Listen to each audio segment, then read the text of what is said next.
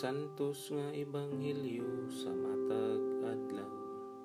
Pagbasa gikan sa ebanghelyo sumala ni San Lucas.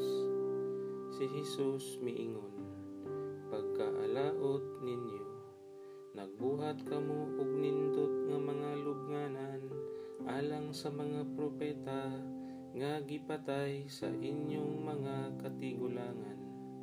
Sa ingon ni ini, kamo mismo miangkon nga kamo miuyon sa gibuhat sa inyong mga katigulangan kay sila maoy nagpatay sa mga propeta ug kamo ang nagbuhat sa ilang mga lubnganan. Tungod ni ini, ang kaalam sa Dios nag-ingon.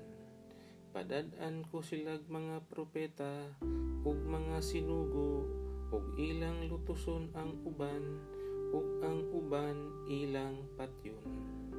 Busa paninglan ang mga tawo niining panahona tungod sa ilang pagpatay sa tanang mga propeta sukad pa sa pagbuhat sa kalibutan gikan sa pagpatay kang Abel ngadto sa pagpatay kang Sakarias nga gipatay taliwala sa halaran ug sa balaan nga dapit.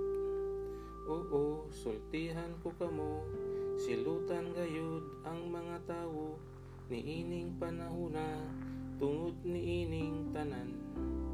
Pagkaalaot ninyong mga magtutudlo sa balaod gitipigan ninyo ang yawi nga maoy mo abli sa pultahan sa kahibalo apan kamo mismo wala mosulod o gisanta ninyo ang buot mosulod ni ini.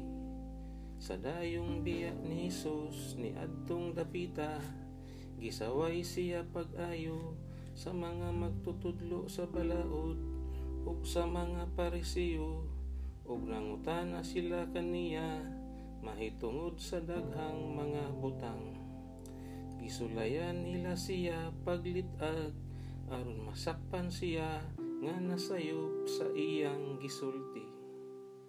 Ang ebanghelyo sa